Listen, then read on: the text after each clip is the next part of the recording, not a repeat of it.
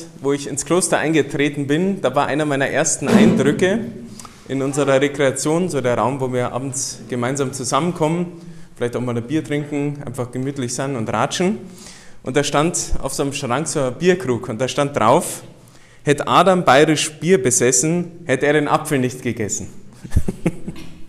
Damit sind wir schon beim Thema, nämlich bei den Früchten, beim Obst, aber nicht die Frucht der Versuchung, wie beim Adam, sondern die Früchte des Heiligen Geistes. Wer von euch will in den Himmel kommen? Warum zögern hier manche? Irgendwie seid ihr falsch, glaube ich. Okay, der Himmel ist unsere Heimat bei Gott, da wo all unsere Sehnsüchte gestillt werden. Und wer kommt in den Himmel? Wer kommt alles in den Himmel? Ganz genau. Wie nennen wir die, die schon da sind? Eben heilig. Also nur wer heilig ist, kommt in den Himmel. Wer von euch will heilig sein? Sehr gut. Wer will es werden? Okay. ist gar nicht so einfach, aber wir haben die Chance dazu. Das Problem ist nur, wie wird man heilig? Was macht denn einen Heiligen aus? Wir denken immer an irgendwelche Hyperheiligen, irgendwelche krassen Geschichten, die wir mal gehört haben, oder irgendwelche Märtyrer, die da bis aufs Blut äh, quasi wie ohne Probleme ihr Leben da gelassen haben für den Glauben. Ja. Und dann denkt man, oh Gott, das ist heilig, das, ist nur, das sind nur die und ich bin extrem weit weg davon. Aber ich glaube, darum geht es gar nicht. Es geht nicht darum, so quasi am Ende vom Leben und äh, was weiß ich, was die da erreicht haben, jeder hat so seinen eigenen Weg auch mit Gott und zu Gott, sondern es geht darum, eben heilig zu werden, dran zu bleiben. Manche meinen auch, heilig heißt, ähm, dass ich nicht mehr sündige. Und jedes Mal ärgert es einen wieder, wenn man dann sich auf die nächste Beichte vorbereitet und denkt, mein Gott, die Liste ist schon wieder so lang, schon wieder drei DIN A4 Seiten oder ich weiß es nicht. Na, ihr seid ja schon Heiliger, ähm, da bleibt es bei einer. Ähm, auch Problem, wir werden immer den Beichtzettel vollkriegen. Denn solange wir noch nicht im Himmel sind, werden wir halt sündigen. Also heilig sein heißt nicht, dass ich nicht mehr sündige, sondern, so hat es, glaube ich, Mutter Teresa mal so schön gesagt, heilig sein heißt, dass ich nach dem Sündigen immer schneller wieder aufstehe, immer schneller wieder umkehre zu Gott, immer schneller mich wieder zusammenreiße. Okay, das ist so ein Ding, dann merkt man schon, da ist man auch wieder ziemlich weit weg. Ähm, woran erkennt man sonst, dass man auf dem richtigen Weg ist, dass man heilig ist?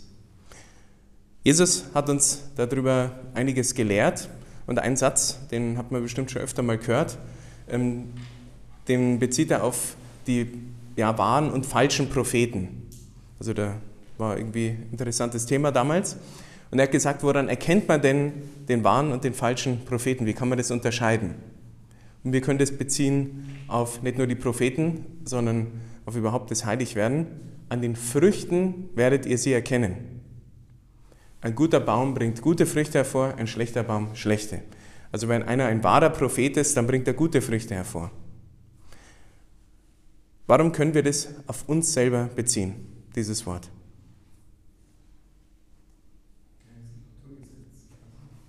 Ja, es ist irgendwie so was Natürliches. Aber dieses Wort, das ja Jesus zu, über Propheten gesprochen hat, warum können wir das auf uns beziehen? Ganz einfach. Ist bei den meisten schon passiert, bei der Taufe. Ihr wurdet gesalbt zu drei Dienstämtern, drei Berufungen? Ganz genau. Könige, Priester und Propheten. Also wir sind auch selber alle schon Propheten, ob wir es wissen oder nicht.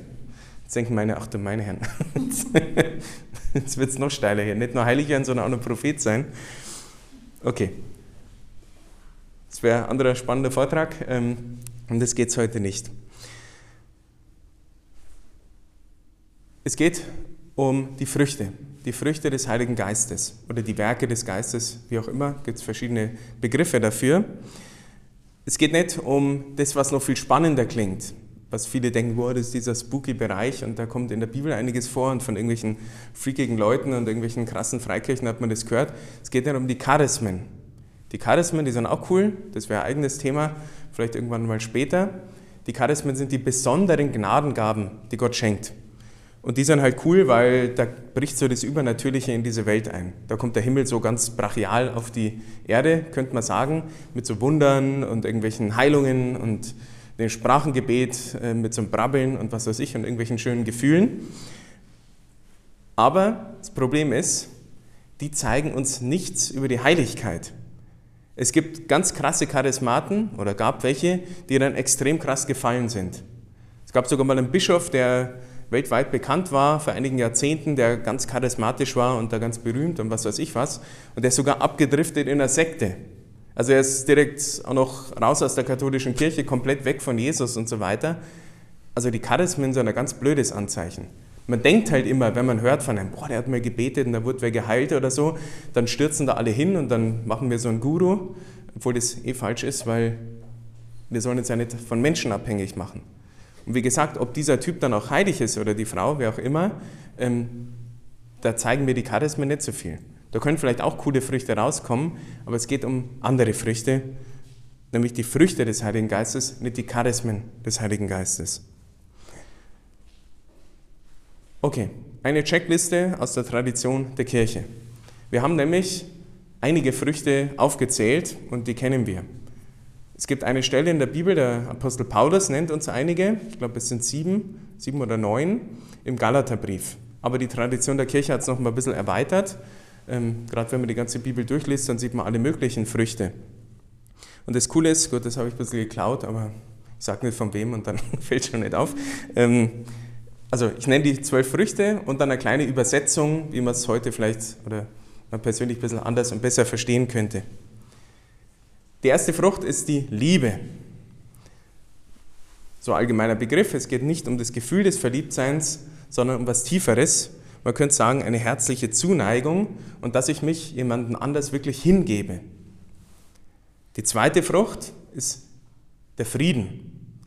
Und das ist nicht nur das Gegenteil irgendwie von Krieg oder sowas oder eben das schöne Gefühl, ähm, was weiß ich, wenn man entspannt ist und am Sonntag ausgeschlafen hat, nicht in die Kirche gegangen ist und dann ist man irgendwie in einem Frieden oder dann kommt schlechte Gewissen, dann ist der Friede schon wieder weg, ähm, weil man nicht in die Messe gegangen ist.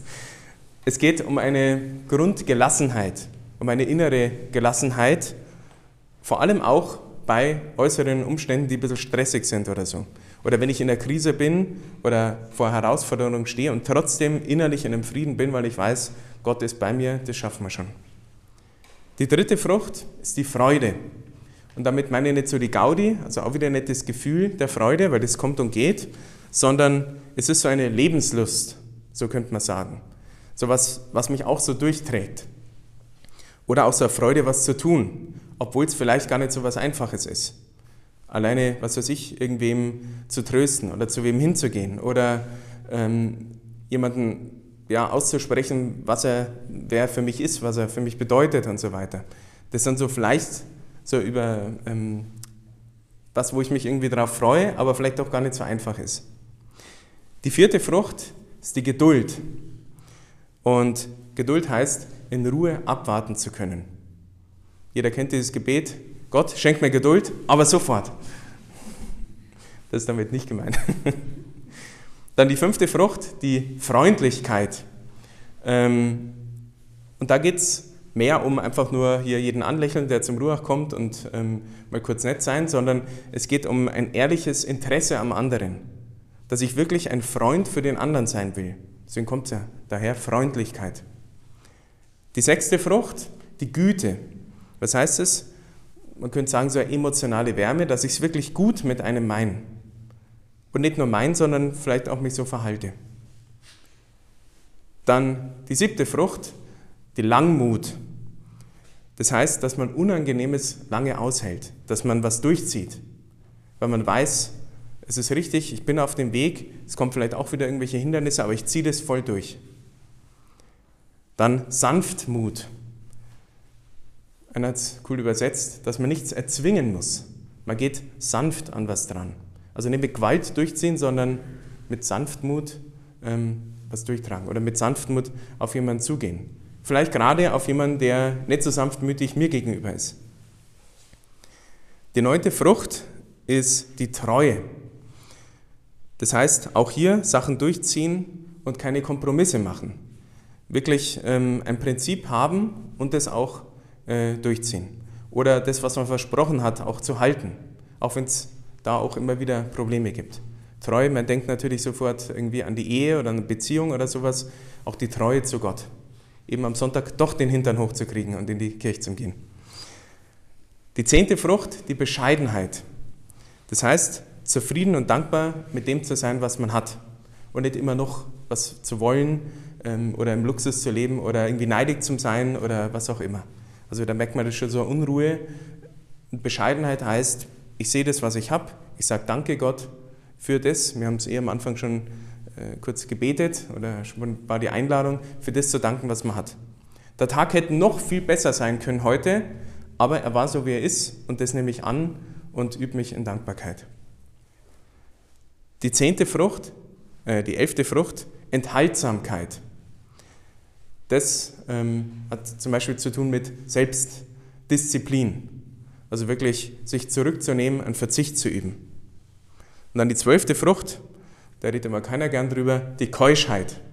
Und damit meine ich nicht nur das Sexuelle, es ist auch ein Verzicht auf die sexuelle geschlechtliche Erfüllung, sondern es ist nochmal ein tieferer geistlicher Hintergrund damit gemeint, nämlich, dass ich verfügbar bin für den anderen, dass ich verfügbar bin für den Willen Gottes und verfügbar für den anderen. Ähm, ich habe Keuschheit gelobt äh, als eins der drei evangelischen Räte, also so wie im Evangelium Jesus gelebt hat mit seinen Jüngern.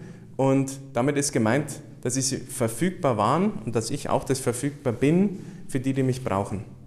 Dass ich mich nicht erstmal um die Frau kümmere und dann um die Kinder und dann um irgendwen anders, sondern für jeden, der mich irgendwie braucht. Okay, zwölf Früchte, ganz schön viel, hängt da am Baum. Ähm, wer von euch mag Mandarinen? Alle? Cool. Schön.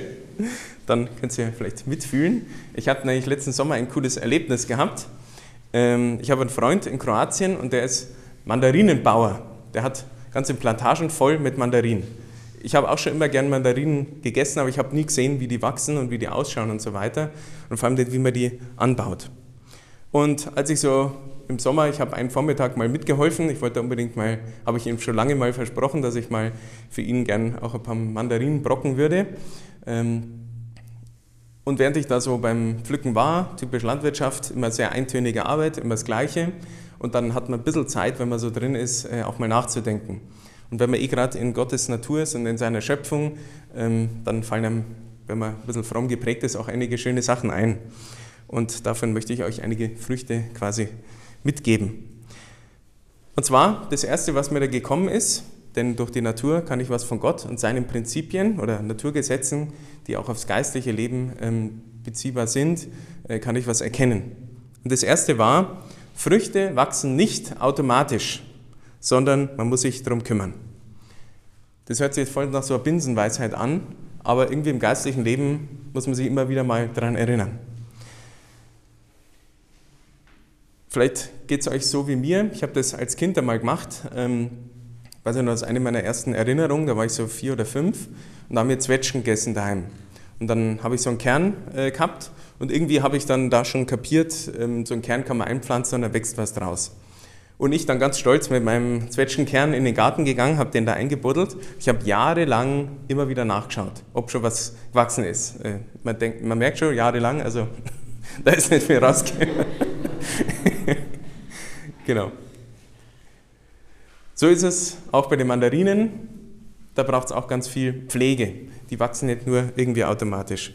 Die brauchen sogar ähm, drei bis fünf Jahre, bis sie einen richtig guten Ertrag bringen, sodass mein Freund den auch wirklich verkaufen kann ähm, und ja, damit auch was leistet, äh, Geld bekommt.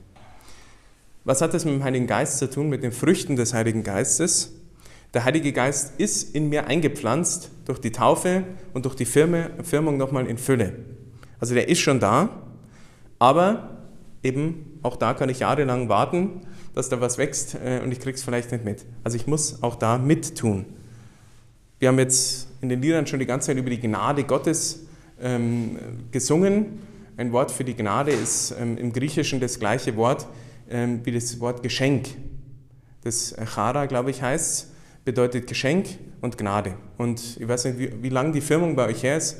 Bei mir ist sogar noch nicht so lange her, aber ich habe es auch nicht mehr im Kopf gehabt. Ähm, da sagt der, der Bischof oder Priester oder wer auch immer der Firmspender ist, ähm, sei besiegelt mit der Gabe Gottes, dem Heiligen Geist. Man könnte auch sagen mit der Gnade Gottes. Und Gnade heißt, dieses Geschenk ist unverdient. Ich habe dafür gar nichts gemacht. Also, dass der Heilige Geist in mir ist, durch die Taufe, da muss ich gar nichts machen. Aber dass er sich auswirkt durch mich und dass es Früchte gibt, da muss ich mitmachen, da muss ich mich mit drum kümmern, mit dieser Gnade. Zweite ähm, Binsenweisheit, auf die ich gekommen bin äh, beim Mandarinpflücken, Früchte brauchen einen guten Boden. Das sind kleine Bäumchen, wie so Sträucher schauen die aus, diese Mandarinen, ähm, die brauchen einen gescheiten Boden. Warum ist mir das da so aufgefallen? Äh, mein Freund, das ist, ähm, die Plantagen sind in Südkroatien. Alle so Medjugorje-Fans, die kennen das, da fährt man nämlich fast durch, um dann abzubiegen äh, nach äh, Bosnien und Herzegowina. Und wenn man da mal rausschaut, die, die das nächste Mal runterfahren oder sich erinnern, was seht ihr da für einen Boden? Also so bei Split in der Nähe, kurz bevor man abbiegt. Wer weiß es? Wie schaut der Boden aus? Hm. Na, nicht ganz. Es gibt gar nicht viel Boden, weil es nämlich total karstig ist. Also es ist alles nur Felsen, deswegen schaut das ja auch so cool aus, diese Gegend. Man hat immer mal so Fleckerl und dann wächst da gleich schon irgendein Baum raus, aber das ist fast gar nichts. Und mein Freund, der musste extra LKW-Ladungen Erde herschaffen von woanders, fruchtbare Erde, um da überhaupt einmal eine Plantage zu entwickeln. Also total komisch irgendwie. Und deswegen ist mir das so aufgefallen, damit überhaupt was wächst, brauche ich überhaupt immer einen gescheiten Boden. Auf Felsen wächst nichts. Was hat es mit dem Heiligen Geist zu tun? Wir brauchen auch einen guten Boden, eine gute Grundlage, wo der Heilige Geist sich überhaupt entwickeln kann. Und das ist einfach unser geistliches Leben. Da können wir jetzt stundenlang drüber reden, alle möglichen Sachen. Wir nennen das Beten, Beziehung pflegen zu Jesus. Das, was wir heute machen, ist eine dieser Sachen. Ähm, die Sakramente sind die größten Erdbatzen, könnte man sagen, mit super viel Inhalts- und Mineralstoffen, was auch immer der Baum alles braucht. Ähm, aus dem müssen wir leben. Und das müssen wir empfangen und da müssen wir uns richtig rein verwurzeln, auch in diesen Glauben und in Vertrauen zu Gott.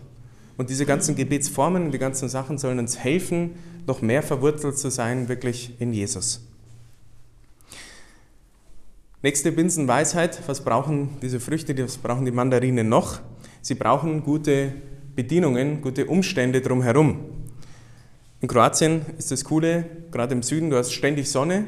Wenn wir uns hier schon Hintern abfrieren, dann gehen die unten fast noch baden. Also das ist immer ein bisschen fies, wenn ich das mitkriege, äh, wenn er mir Fotos schickt, wie bei denen da das Wetter ausschaut. Also Sonne haben die genug.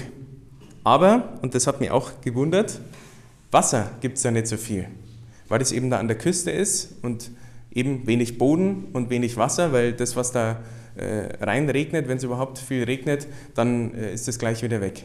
Also dieser Boden ist auch gar nicht so aufnahmefähig. Und deswegen musste der extra so Bewässerungsanlage bauen, ähm, damit ja, äh, die halt genug Wasser bekommen. Auch das könnte man sagen, auch wir müssen uns immer wieder zwei Sachen aussetzen. Ähm, dem Heiligen Geist, dass er in uns wächst das ist einmal die Sonne und das Wasser. Und eine Sache, der wir uns aussetzen, das machen wir nämlich heute. Die meisten haben es gerade schon mitgefeiert, die Heilige Messe, die Eucharistie. Ähm, und da fällt mir immer ein Spruch ein. Das ist ähm, dieser Satz von der heiligen Anna Schäffer.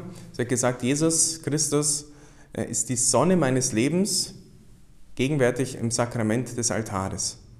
Deswegen die kreisrunde Scheibe ähm, deswegen, gut, die Demonstranz ein bisschen moderner, aber viele haben so ganz viele Strahlen. Das ist auch ein Zeichen für diese Sonne. Deswegen heißt der Sonntag auch Sonntag. Ähm, man hat diesen Namen nicht geändert. In vielen anderen Sprachen hat man den umgeändert, diesen Namen, auf den Herrentag, den Dominika, oder wir haben so ein paar. Dominico, genau. Äh, wir haben ein paar lateinamerikanische Menschen unter uns, die können es uns äh, gut äh, ein Beispiel geben. Und wir haben dieses Sonnentag, das hat erstmal mit diesem Sonnengott, glaube ich, auch zu tun äh, im Germanischen, aber man hat es trotzdem behalten, weil man gesagt hat, Jesus war schon von Anfang an ein Symbol für Jesus war auch die Sonne. Die aufgehende Sonne im Osten ähm, als Symbol. Deswegen waren auch die Kirchen und die Altäre immer geostet zum Osten hin, weil da die Sonne aufgeht.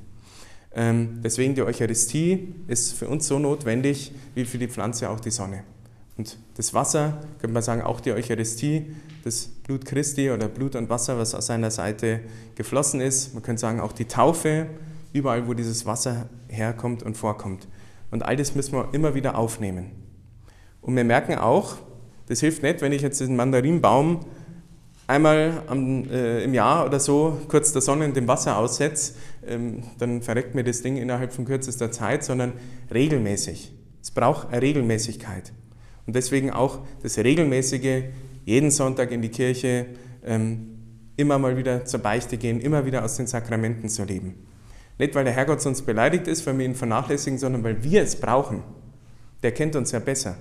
Und deswegen ist es nicht die Sonntagspflicht, sondern eigentlich, schöner gesagt, ein Sonntagsprivileg, dass wir jedes Mal wieder hinkommen können und gratis empfangen können. Und die letzte Binsenweisheit, was brauchen diese Früchte noch? Sie brauchen Zeit. Ich kann jetzt nicht Vollgas, Sonne und Wasser und zwei Wochen und dann war's das, sondern es dauert einfach. Das Aushalten ist eben fruchtbarer als die kurze Euphorie und das Vollgas.